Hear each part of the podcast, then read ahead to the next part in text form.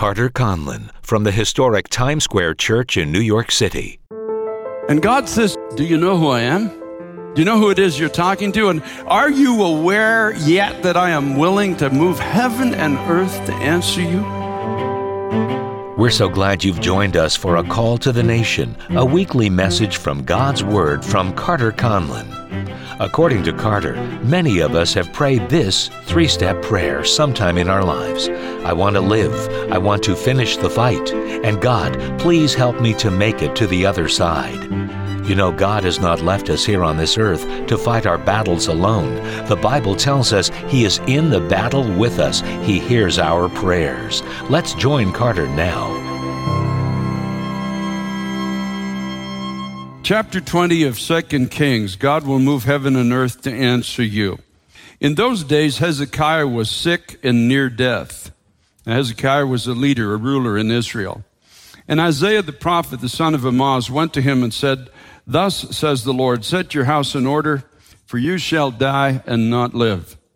Then he turned his face towards the wall and he prayed to the Lord, saying, Remember now, O Lord, I pray, how I have walked before you in truth and with a loyal heart. In other words, Hezekiah was obviously not perfect, but he said, God, I've, I've served you as best as I know how, and I've done it in honesty, and I've done what was good in your sight.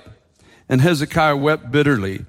And it happened before Isaiah had gone out into the middle court that the word of the Lord came to him, saying, Return and tell Hezekiah, the leader of my people, Thus says the Lord God, the Lord, the God of David, your father. I've heard your prayer and I've seen your tears. Surely I will heal you. On the third day you shall go up to the house of the Lord. And I will add to your days 15 years, and I will deliver you and this city from the hand of the king of Assyria, and I will defend this city for my own sake and for the sake of my servant David. Then Isaiah said, Take a lump of figs. So they took and laid it upon the boil, and he recovered. And Hezekiah said to Isaiah, what is the sign that the Lord will heal me and that I will go up to the house of the Lord on the third day? Then Isaiah said, This is the sign to you from the Lord that the Lord will do the thing which he has spoken. Shall the shadow go forward 10 degrees or go backward 10 degrees? And Hezekiah answered, It's an easy thing for the shadow to go down 10 degrees. No, but let the shadow go backwards 10 degrees. So Isaiah the prophet cried out to the Lord, and he brought the shadow 10 degrees backwards by which it had gone down on the sundial of Ahaz. Now, this is an absolutely incredible story where God gives a word to this man and he says, You're going to be healed on the third day and you're going to go back into the house of the Lord and you're going to worship there. You're going to sacrifice there.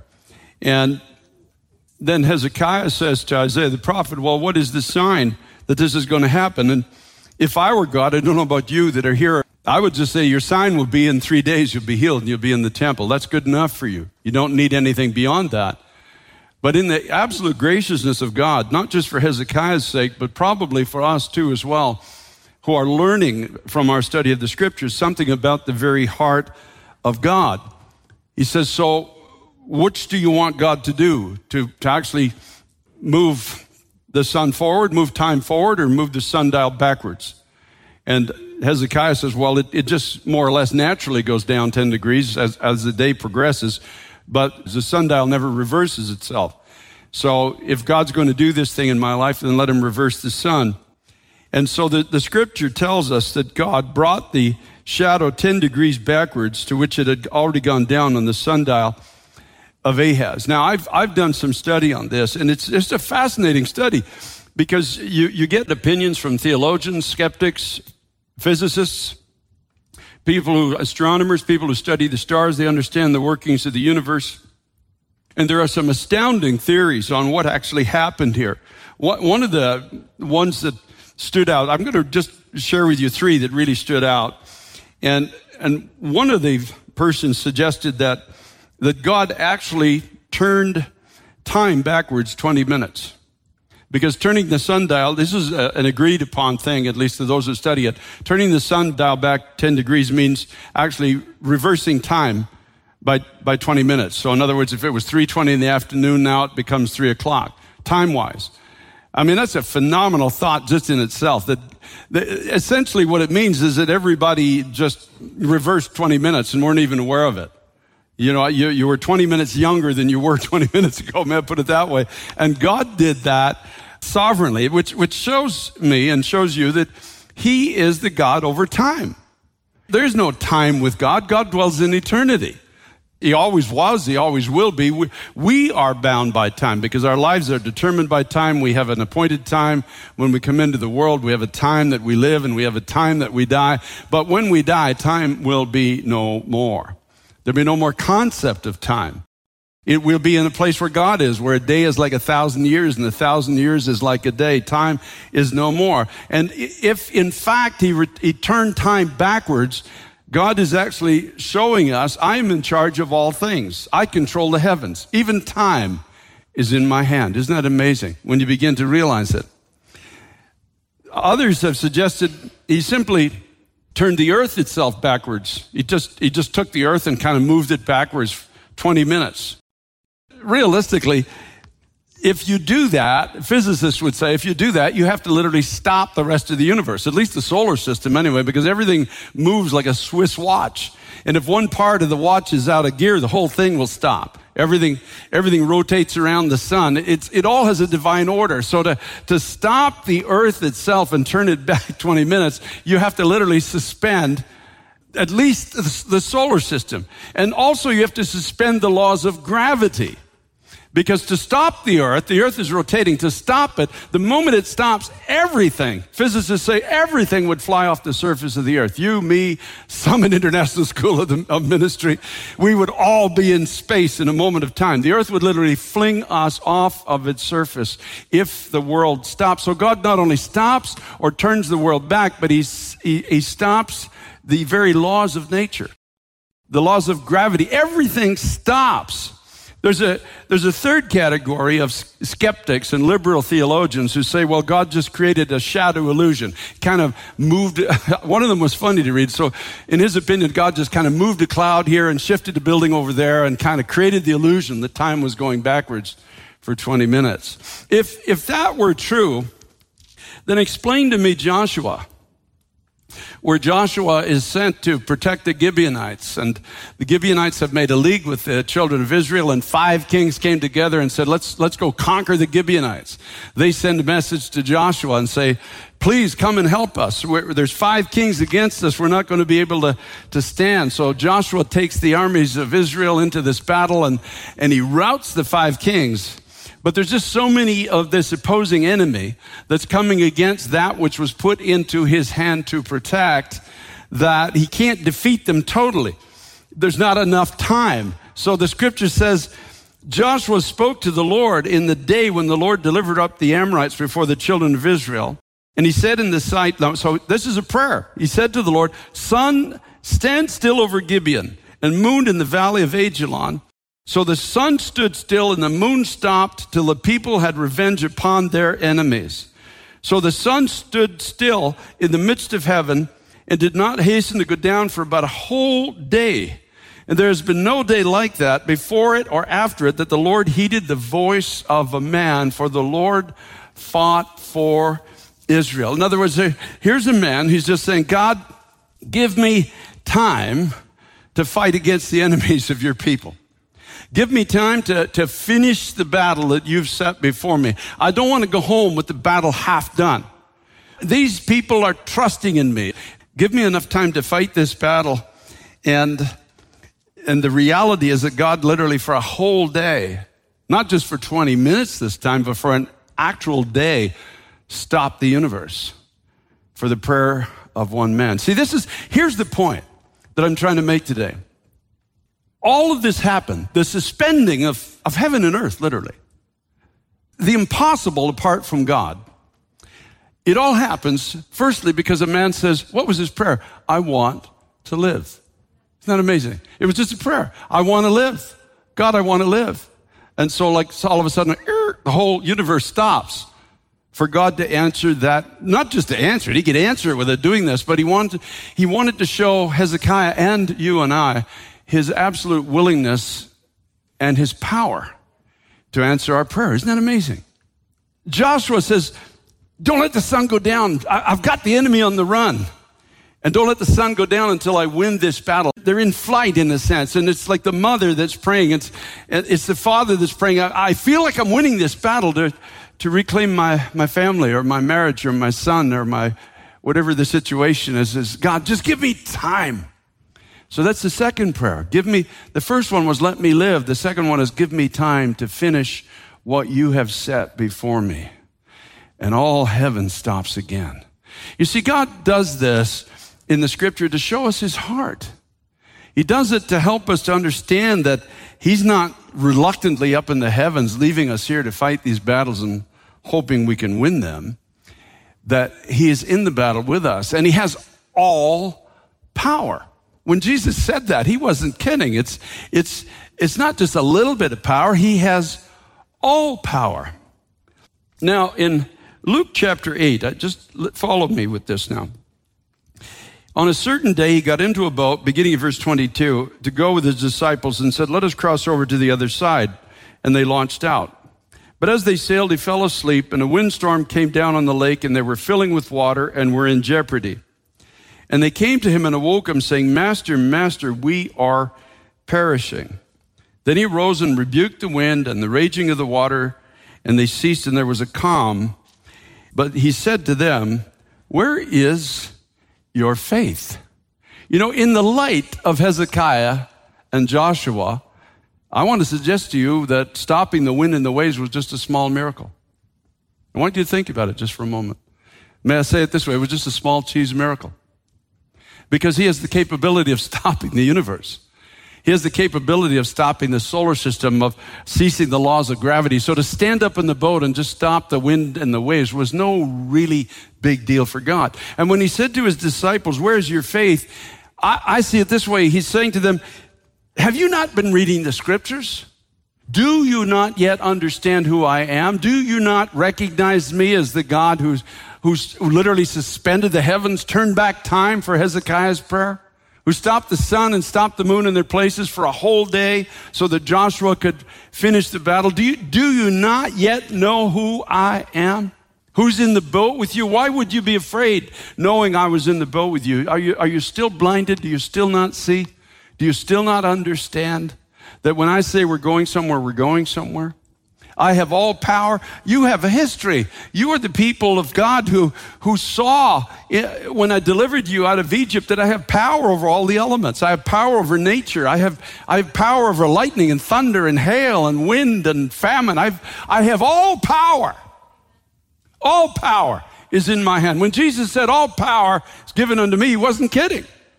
It's all power. Do you not know who I am? And so the, the reality is tonight, how many people out there online, and you're, you're saying, I want to live. I, I want to finish the fight that's set before me. I want to make it to the other side through my storm.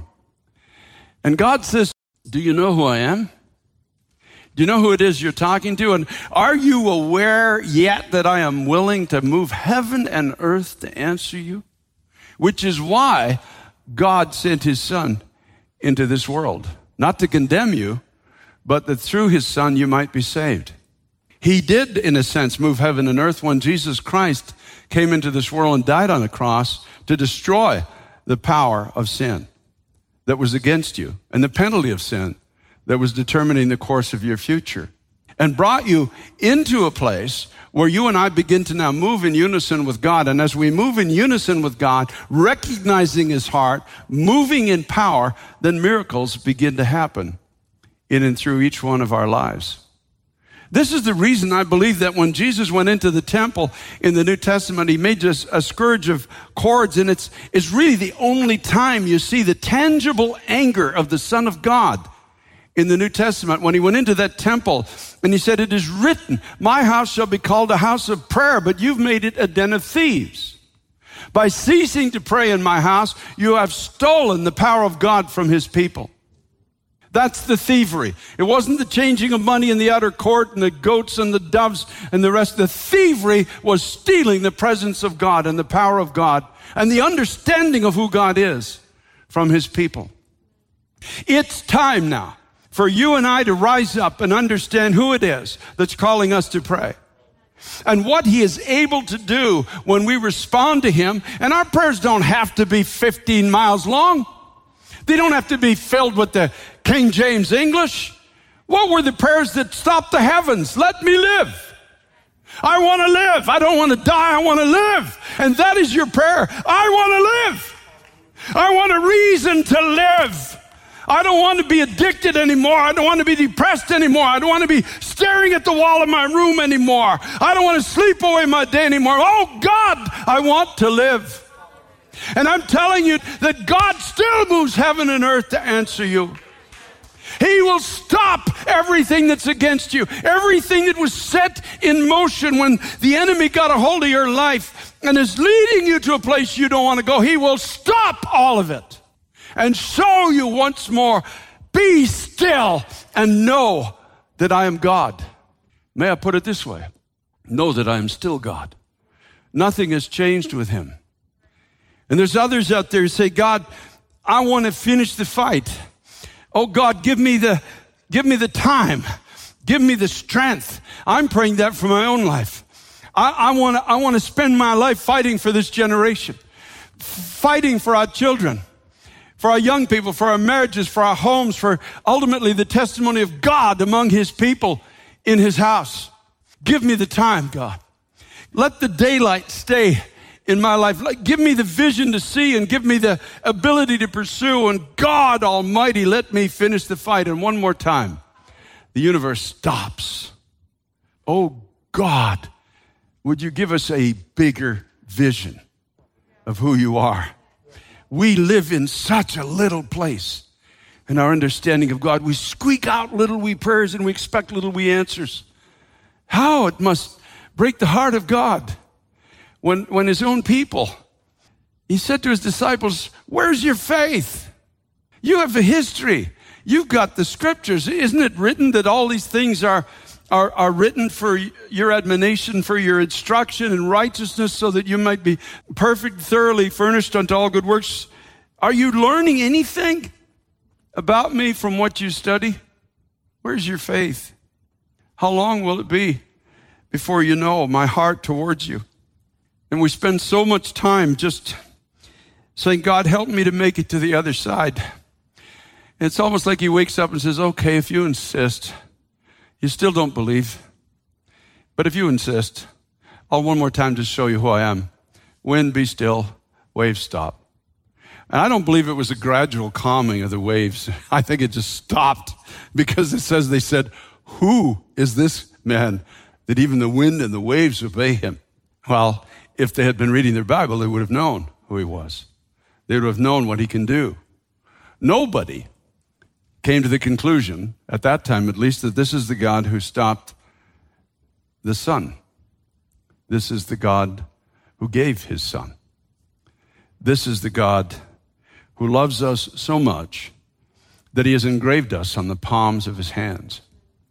These are the same hands that can calm our storm, the same hands that can calm our, our seas and our winds. These are the same hands that can stop everything that's been set in motion against us. These are the hands that can turn back time. Hallelujah. Hallelujah. I wouldn't want a whole lot of that, but maybe a little bit might help now and then. When I get up in the morning and I'm really creaky, sometimes I think be nice to be 10 years younger, maybe not a whole lot more than that, but God can do that if He wants to. Well, actually, you can just kind of give us health and stretch us out just a little bit more so that we can win this battle that's before us. So here are the prayers. Here are the prayers that suspended the universe.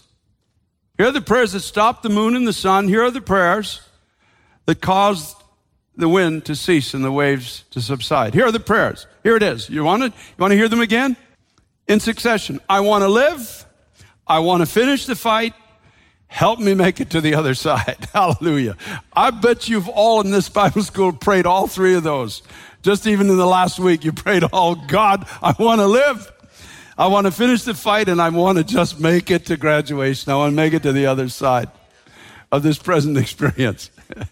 so, God shows you and God shows me that He will move heaven and earth to answer us. Hallelujah. My prayer for you, we're like the blind man on the side of the road and saying, I want to see. What can I do for you? And the blind man said, I want to see.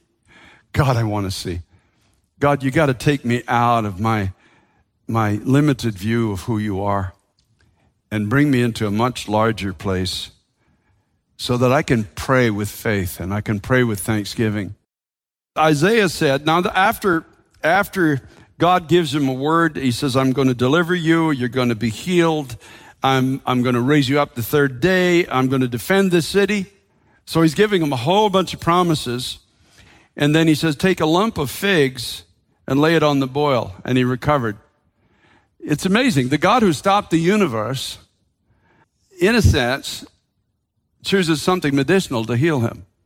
You know, it's a great verse for people to say, I got faith, I don't need doctors.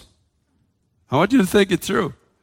Couldn't God have just said, okay, you're healed, get up? Of course he could. He could stop the universe, so why couldn't he say that? But instead, he, somebody comes in with a lump of figs. I don't even understand the, the medicinal property behind it, but they did it and they put it on the, the, the festering sore that was on his body that was killing him, and he was healed. So the, the issue is really God does things his way, not our way. We don't dictate to him. Do we, do we, do we even dare think we can dictate to the one who can stop the universe and suspend the laws of gravity? If, if you know, I would have said, dump a truckload of figs on me.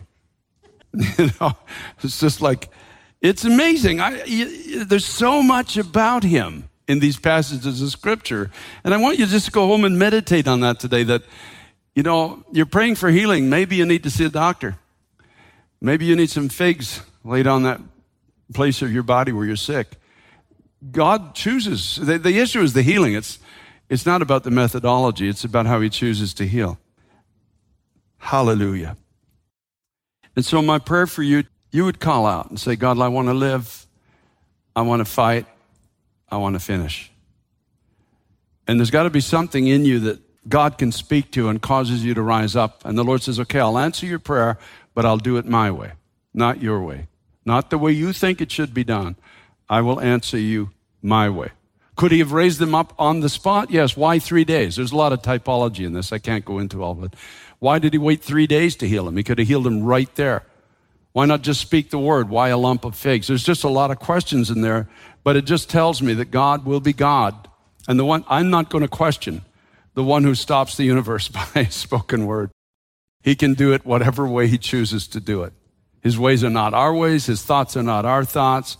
He is God, we're not. And the thing formed cannot say to the one who formed it, Why did you make me thus?